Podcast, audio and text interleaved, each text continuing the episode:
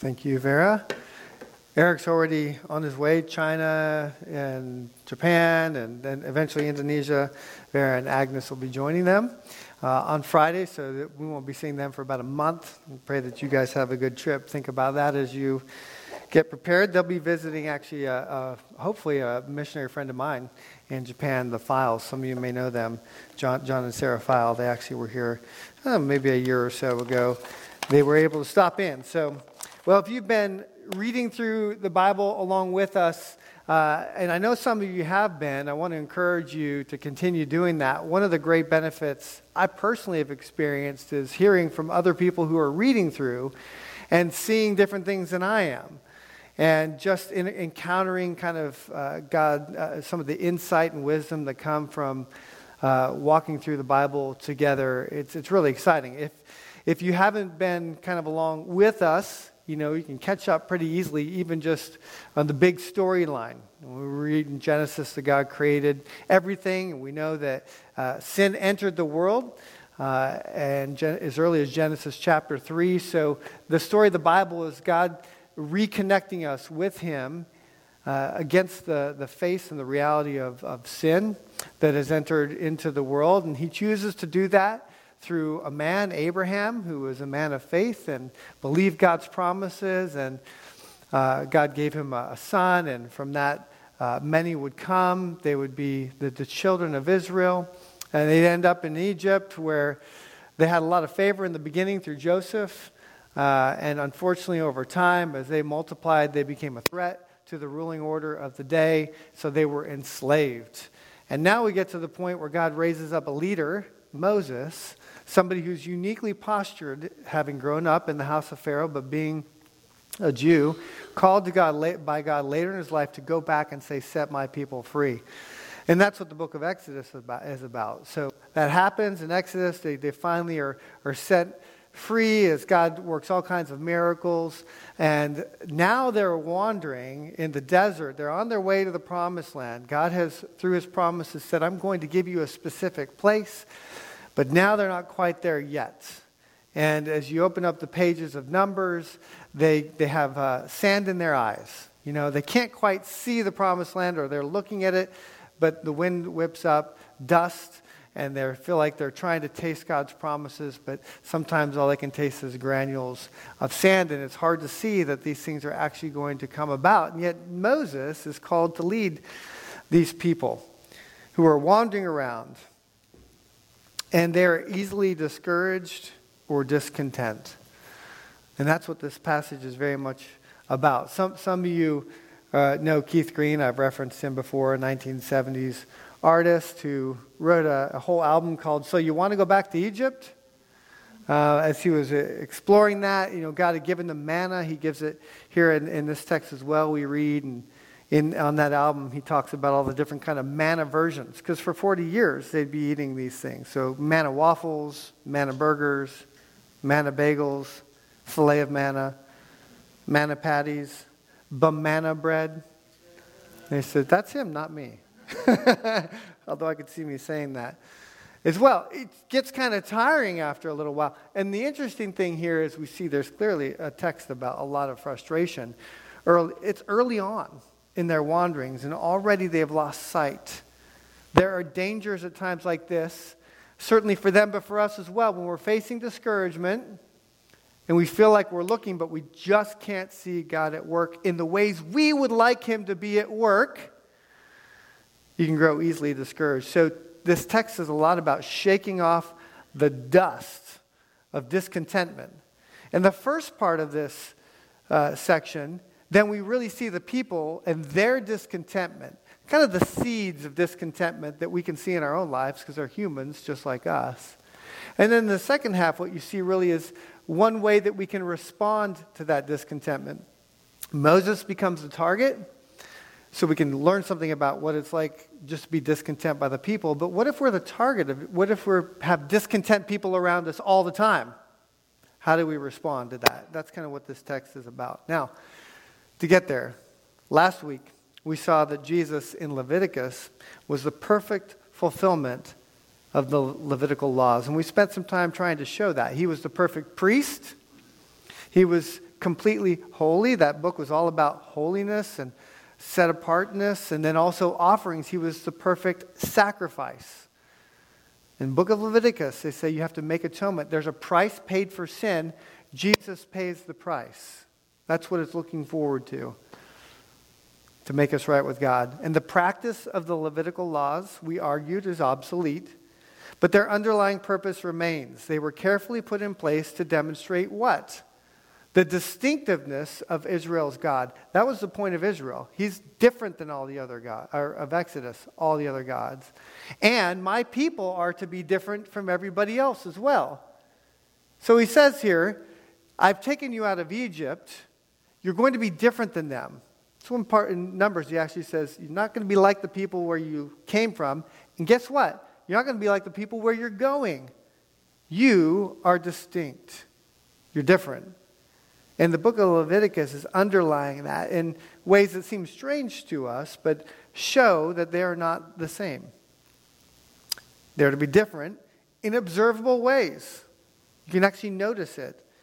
And when Jesus says to his followers many years later, in John 17, he's praying, and kind of a distillation of that prayer is God, I pray that my disciples, the people who follow me, would be in the world, be engaged, but not of it that they'd be distinct, that they'd be different. That's a very challenging concept, and working that out is something that the church has tried to do for years, and people have different approaches on it. But we can probably agree that followers of Jesus are to be different than those who are, around, are not followers of Jesus. Would you say that's true? That there has to be something distinct about someone who's a follower of Christ.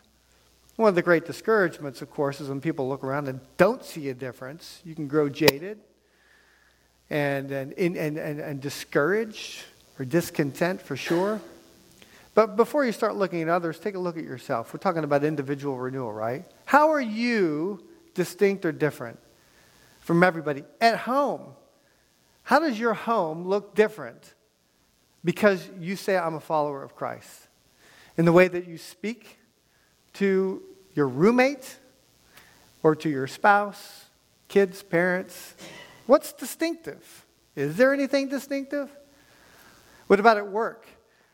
Uh, in the way that you talk about your boss or your coworkers, or actually the effort that you give towards your particular job, even if you don't like it. Is there anything at all distinctive about the way that you are engaging in play, in entertainment, the way that you handle all the wonderful access that we have, for example, to technology. How are you different in the way that you use your phone? We're eight minutes and 15 seconds into my message right now. Don't worry, I'm timing it. But what about that? What about the applications, the way that you use them, the way that you communicate to others, the way that it controls you, or do you control it? How are you distinctive from anybody else? You are called, as a follower of Christ, to be different in speech, in thought, in expectations, in values, in relationships, in your use of time. If you look like everybody else, and maybe you're not really being true to the calling God has put on you to be grafted into this Israelite nation that we read about that is distinct from those around us. And that's, there's, there's some work to be done, but let me show you that I think this is still the calling, even for people who wander around in this desert of, uh, that we experience culturally in the New Testament era as well. Here's what God said to the, at the preface of the Ten Commandments Out of all the nations, you will be my treasured possession. Although the whole earth is mine, you will be for me a kingdom of priests and a holy nation. Now, priests are the ones who would make a way, you be the intermediaries between the people and God. He says, You're going to be like that. You're going to be like a pathway for people to get to God, strangely. And a holy nation uh, set apart, distinct, separate as a group of people. Now, Peter in the New Testament would repeat the same thing. Listen to this language. But you, this is in the New Testament, Peter's writing to the church, You are a chosen people, a royal priesthood, a holy nation. Doesn't that sound suspiciously like Exodus 19? A people belonging to God. Now, here's what difference he, make, he says that makes. Dear friends, I urge you, as aliens and strangers in the world, amazing language, just like the, New, the Old Testament wanderings.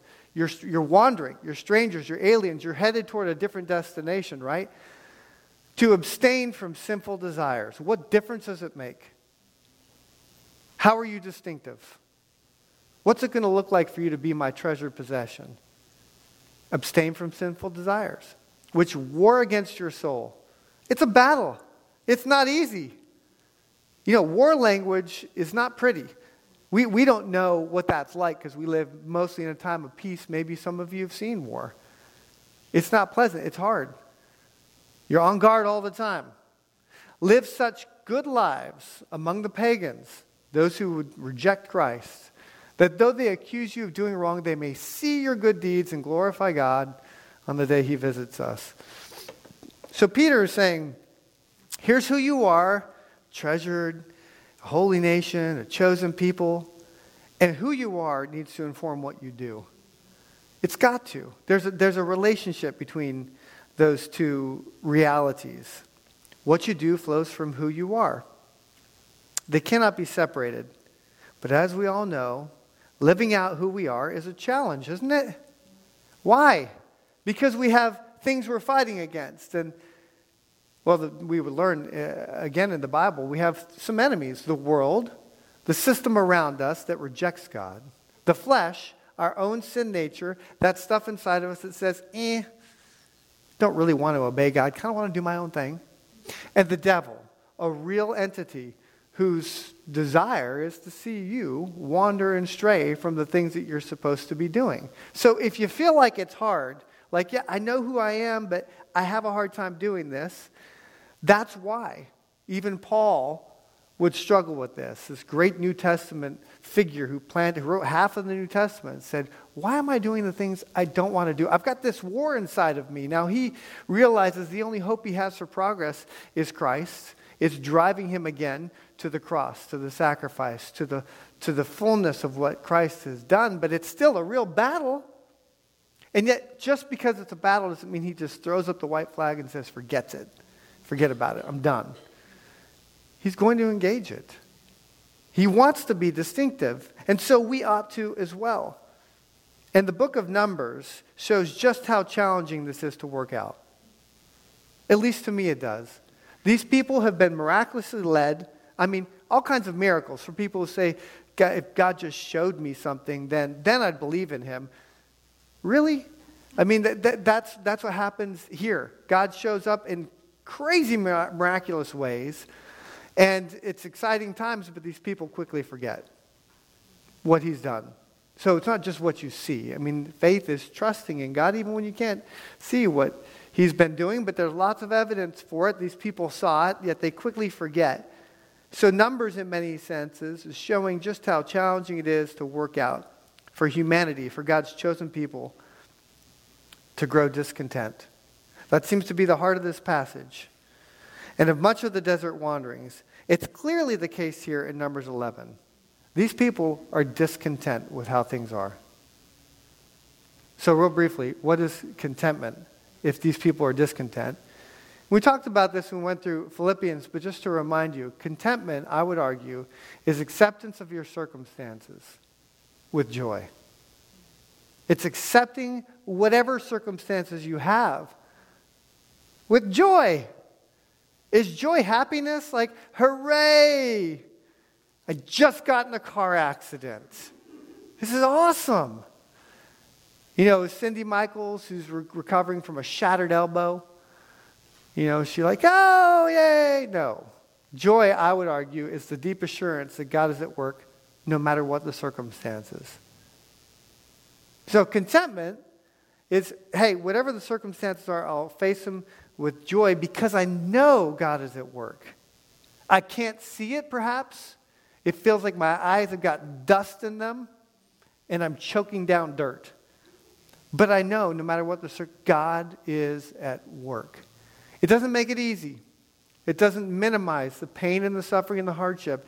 But there is something distinctive. I'm going to tell you, there's something distinctive about knowing that God is at work that I would argue those who follow Christ can have. It's distinctive. I know. I, I, it doesn't make it easy, but it is. There's a, a chance at contentment even when things are going wrong and even when things are going well, which can be the more difficult thing sometimes because we tend to ascribe it to ourselves and we're in danger of pride. Contentment's different than complacency. Paul presses on towards goals for sure. And that definition really comes from Paul, who was a Jew who met Jesus and then suffered greatly for his beliefs. Now, listen to some of what Paul experienced. I've been in prison more frequently, been flogged more severely, been exposed to death again and again. Five times I received from Jews the 40 lashes minus one, his own people. Three times I was beaten with rods. Once I was stoned. Three times I was shipwrecked. I spent a night in the open sea. I've often gone without sleep. I've known hunger and thirst and have often gone without food. I've gone cold and naked. And from all this, guess what he learned? The secret of contentment. No matter what I have, whether in plenty or in want. I want that. I'm kind of discontent about my lack of contentment. And I think that's a good thing. We want to pursue that. Those desert experiences in his life became opportunities for growth. What about Numbers chapter 4? Not so much. In fact, quite the opposite. Instead, we've seen signs of discontentment. So, what I want to do now, just again briefly, is look at this text and think first off, what are the signs potentially of discontentment in your own life that we see here in these people? Because we see them in verses 1 through 9. The first thing we see in verse 1 that a, a, signal that you may be growing more and more discontent is complaining. I mean, now the people, if you're looking at the, at, at the text here, now the people complained about their hardships in the hearing of the Lord. And when he heard them, his anger was aroused. And you know what happened next? Fire comes as well. If you find yourself complaining a lot, it could be that you're growing and, and festering with discontentment, that the dust of discontentment is starting to take over. I have my students do, do an exercise where just for one day, uh, one of the, they have a list of things to do, and one of them is not to complain. Just don't complain. For a day, you can try this out. When, because there's something about thinking about when am I complaining? About the weather, about the food that's being served, about my circumstances, whatever they would drive, way people drive, whatever. If you're aware of it, right? And you start thinking, oh, wow, I'm complaining. Part of it is just becoming aware of that reality. And so see the Mondays and Wednesdays and come back on Wednesdays, they all admit that they failed in that category or that they quickly complained. And that's a sign of discontentment. I mean, that you're, you're verbalizing what's inside your heart. You're not satisfied with how things are. You're discontent. This puts it clearly. That's what they're complaining about. And what's interesting, again, from Paul, who deals with contentment, consider this. It's pretty straightforward. Do everything without complaining or arguing. But here's what happens when you do that so that you may become blameless and pure, children of God without fault in a crooked and depraved generation in which you shine like stars in the universe. You're distinctive. If you can cultivate this habit, and I think that's why it's good to have this exercise of not complaining, somehow you're shining like a star. You have an opportunity teed up before you, right there, to take a swing at a complaining comment, and you refuse to do it. You're shining like a star. I know that's a favorite verse of parents to children. I get it. You know, do everything I complain. What about you, parents? You're leading the way in doing this. The kids are largely learning from you in many respects as well. How are we complaining about their complaining? you know, I mean, it's this is hard to do. Now we see the second thing that happens to them, a sign of discontent, is comparison. I mean, this is this is really a crack up. It's easy for us to see too in verse four. The rabble with them began to crave other food, and again the Israelites started wailing and saying, If only we had meat to eat. Remember the fish we ate in Egypt at no cost, And they go on to talk about the, the, the different things too. So, you know what their status was in Egypt, of course. They were slaves. They didn't have any, they owned nothing. They, they didn't get any wages for their labor. And yet, somehow, they're comparing and looking. It's almost like a false narrative that we tend to create about how things used to be. Right? You forget about the way things were. I think we do this pretty frequently too as humans. We look back and kind of gloss over sometimes difficult things. Eh, but at the heart of it is comparison. This situation stinks relative to that situation, which, although we don't really remember all the bad parts, was much better. That's the heart of compar- comparison is the thief of all joy. it just is. You want to be content, which is accepting your circumstances with a joy. If you're gonna you're, you're wandering toward discontentment when you compare all the time. And we were talking about this in our triad as well. And again, with the devices. And I was saying, as a, as a parent in this modern era, and this is a new challenge, learning how to monitor the use of this particular device. And I, you can hear echoes of every single generation that has gone before me, too. Yeah, in our generation, we didn't have this problem. Now, granted, there may be some distinctiveness and challenges in this, but underneath it all, it's the same thing. It's like every generation's facing some new challenges, aren't they? In a sense, I, I, I'm saying uh, underneath it, although I want to be aware of these unique things, gosh, I wish I was a parent in my parents' age. it was a lot easier. It, it might have been in some ways, but you know, sin is sin, and Walkmans existed back then. That was the great challenge. My kid's tuning me out with a Walkman. That's consuming all their time. I don't know what it was before then because I wasn't around. It's probably rock and roll. and who knows, you keep going back and back and back. If you find you're comparing, whatever, and, this goes beyond the scope of future gener- past generations, but what other people have that you don't, on whatever level, you're, you're feeding discontentment. At least that's what these people are doing here. They're creating a, a, sense of how things used to, to be. And, well, they, they go even further, really, because they forget about or minimize the blessings that they happen to have. I mean, they're complaining about all this stuff. We used to have all these things. But verse 6, but now we've lost our appetite. We never see anything but this manna. And the, the, the sign of God's provision for them in the desert where there is no food, miraculous provision of manna becomes the thing they're going to complain about. The very blessing that God has given them becomes a target for their dissatisfaction. Isn't that ironic? God's given them this amazing blessing of sustained food in the desert. We're tired of that. But manna bread. We want something different. I'm tired of Gold Star. I want Skyline. Or what's this stuff in the pantry? I'm going to Chipotle. Uh, kids are such an easy target, aren't they? But that's us. That's us as well.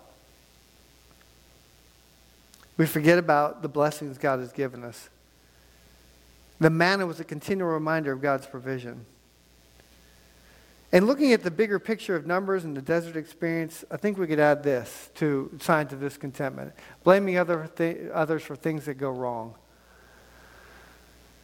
This is what happens again and again with these people. Who is this Moses guy? Who is this God who brought us here? Even in, in the next few chapters, Miriam and Aaron would grow jealous as well it's, and want to overtake Moses and blame him for some of the things. There's a lot of blaming that happens here, too. And I, I just want to suggest that perhaps if you find your heart wandering into quickly blaming others for your current circumstances, you could be going into the, the desert of discontentment. And this is where they're wandering. All of this scene, a challenge really to the 10th commandment do not covet. Right? Don't covet what other people have. But be grateful instead. There's an opposite. Each of these commandments has kind of a don't. There's a flip side to it. Instead of not coveting, You're grateful for all that you have. That's the antidote to it. It's not just don't desire what others have, but focus on the many blessings God has given you. This is why I would argue that Jesus sometimes talk, talks about the blessings, even of people who would be maybe considered poor. I, I think even circumstantially, there's poverty is not great, but there's something about it that allows you to see God's hand of provision more quickly than those who have much. And these people, I mean, granted, the desert's not where they want to be. They're headed toward the promised land. But they're forgetting the most important thing is that God is with them. That's what really matters.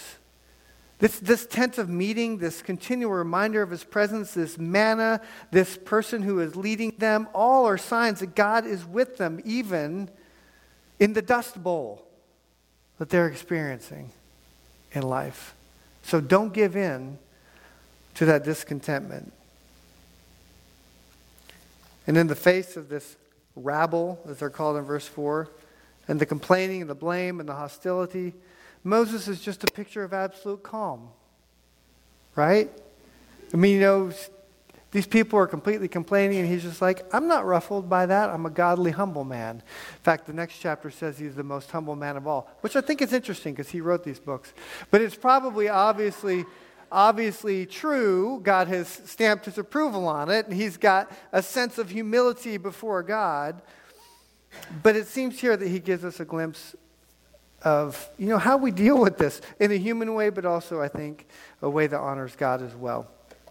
So, what do we see here? When we feel discontent, uh, or it's dust settling on us. So, there's discontentment of the people, and that dust is settling on him, and how does he respond to it? Well, he goes to, to God honestly. Moses, remember, is habitually going to the tent of meeting. I think that's important to remember. Because he's going to be very honest. And Moses, his response here is like you're familiar with the concept of flooding, right? when you're just flooded with everything and you're spinning. And I love that he goes to God with this. I, he is so overwhelmed with everything the weight and the responsibility, but also the people who are complaining all the time around him. He says, Well, did I give birth to these people? I mean, what, he just kind of, I mean, look what he says. Doesn't it sound like spinning to you? Why have you brought this trouble on your servant? What have I done to displease you that you put the burden on all these people? On me. Did I conceive all these people? Did I give them birth? Why did you tell me to carry them in my arms as a nurse carries an infant? to land you promised on oath to their forefathers. Where can I get meat for all these people? They keep wailing to me, give, me, give us meat to eat. I can't carry all the burden by myself. The burden's too heavy. If this is how you're going to treat me, put me to death right now. If I've found favor in your eyes, don't let me face my own ruin. He's spinning. But he's spinning to God. We can all get flooded and lose sight. I think Moses is just overwhelmed. It seems that God knows the heart of Moses here. There's some freedom of expression. And one of the things that we need to learn to do is to start talking to God kind of reflexively. You know, a few, a few weeks ago, we said we have our own tent of meeting. This kind of time we can, we can be with God and we can express things to Him. I love the book of Psalms. I think it's my favorite. It's very honest. There's a lot of honesty in the Psalms about how people really feel toward God. You don't have to cover that up he's going to God and he's being honest about how he's experiencing things. For some of us, it's easier to talk about God than to him.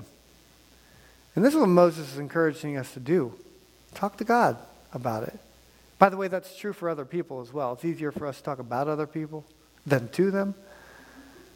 But we need to learn to cultivate that sense of going to people, going to God reflexively if it is a reflexive activity, then of course you're not going to be constantly complaining because there's lots of things to talk about God that are good, and He starts showing you what's good all around you as you're talking to Him. It seems more like these people, other people, are just constantly, only, only exclusively, it seems, coming with complaints to God. They're not meeting with Him otherwise. That seems to be the case. Certainly, we know for Moses that he is this habitual meeting with God. And when he's overwhelmed, he comes to God with it. I'm overwhelmed. I know I'm at the brink of giving up. I feel like I wish I weren't here. I, I, don't understand all this stuff. I don't know why you have me here. I don't know why you chose me. I don't know how I can handle these people in my life who feel like a bunch of children. I'm not the right person for them. I can't do it. He's talking to God about that. How refreshing is that? This is Moses, the man of God. It's kind of like a relationship of a good father that a good father has with a child or a good parent with a child. And this is God's disposition toward us because of his own son Jesus. That's what the book of Leviticus was about. The Lamb of God. Somebody had to suffer and pay, and Jesus did. Why? So that you could know what it's like to be in relationship with God as a father son, father daughter relationship, a good one. You don't have to fear the fire coming when you complain anymore. Jesus took it. He was the one, He was the scapegoat. He was the perfect sacrifice. Now, you know His goodness. How does God look at you now? If you're in Christ, as His son or daughter, and you have access and freedom here when that discontentment and dust is settling on us to go to God honestly. But there's another thing here as well. And I would suggest that it seems we need to remember that we're not alone in this, that others can join us in carrying the burden. That's in verses 16 through 17. And that's pretty clear. God responds to Moses being flooded and saying, Look, I'm giving you people around you, putting my spirit in them. You're not in this alone. You have others who come alongside you, engage you in this journey, especially when you're prone to discouragement and you could grow discontent. I've given you others.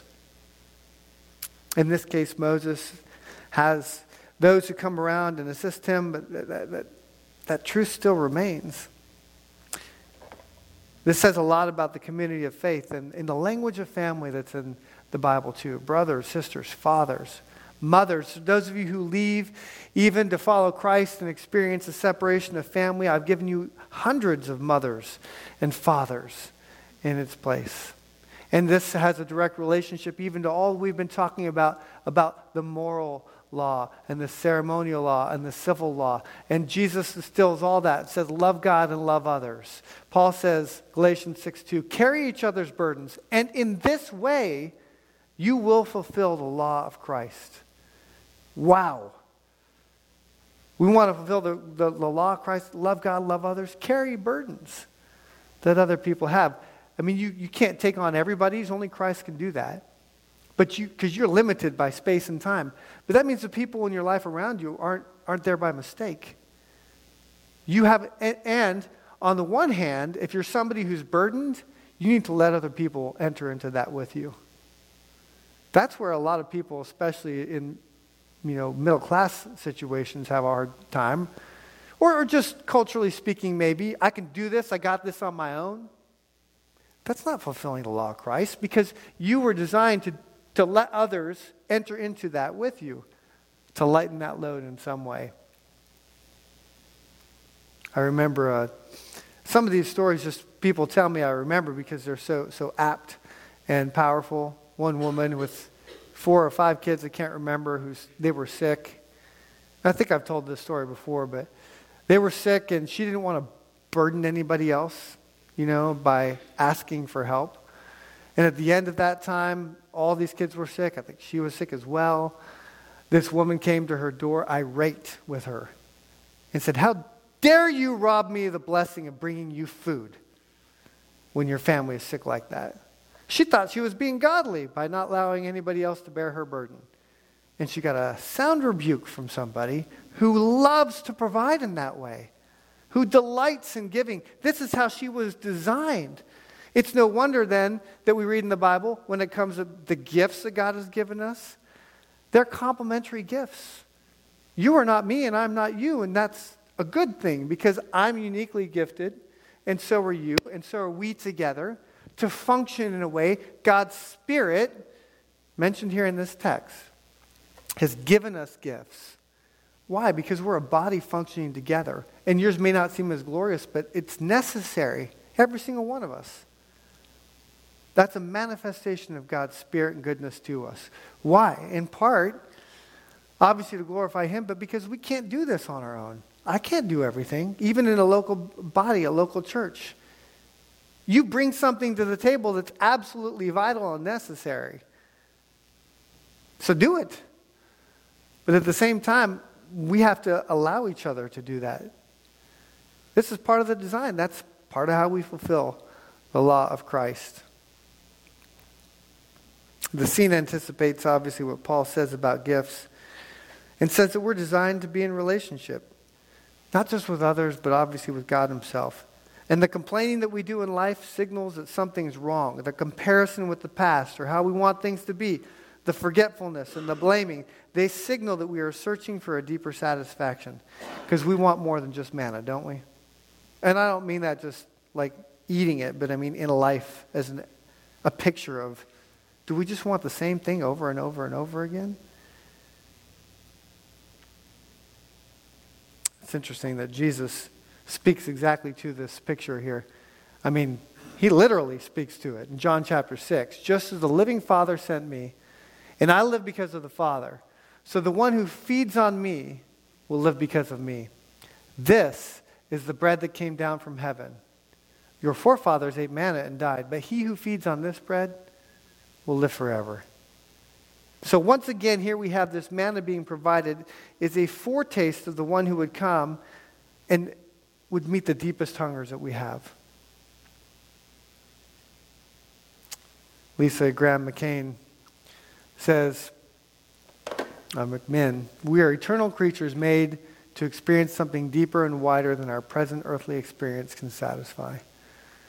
In a book called The Contented Soul. The manna was a picture of God meeting our deepest needs in Christ and of our opportunity to feed on Him for our ongoing sustenance. So there's an opportunity for those who are dissatisfied with the manna of the world. There's something better. Something better is Christ, the bread of life, the one who came to fill our deepest longings. You're discontent because you cannot find full contentment apart from the bread of life. That's the claim that Jesus makes. Your discontentment signals that you were designed to find full satisfaction in some, somebody else. In me. I'm the bread. Come and eat. And for those of us who've maybe tasted and seen that the Lord is good, there's a warning in this text as well. I think with respect to Christ, has he become manna to us? I mean, the, the living one who we, we've, we've partaken of, maybe he seems like he's just manna. And he's exciting our senses in this text as well to say, no, there's more going on. Be careful being discontent. I'm the bread of life. I'm not manna. I'm the bread of life. He's driving us, I think, again, to make sure that we're finding our satisfaction fully in him. Father, would you do that for us then? Give us the deep satisfaction that comes from Christ. And I pray that you'd make it painfully obvious to us if we're people who say we follow Christ, where we have uh, gotten off course, where we're finding satisfaction truly in other things. Make us aware of where we're complaining this week, of where we feel like we are minimizing the blessings that are all around us, or we're comparing or maybe even where we're blaming others for things that are going wrong, and drive us to Christ. Not only because He's the one who gives us forgiveness, but He's the one who recalibrates us and, and reminds us, I am the bread of life. Father, would you do that in my life this, this week as well as everybody else's as we seek individual renewal for the glory of God and for the good of the world around us? We pray in Christ's name. Amen.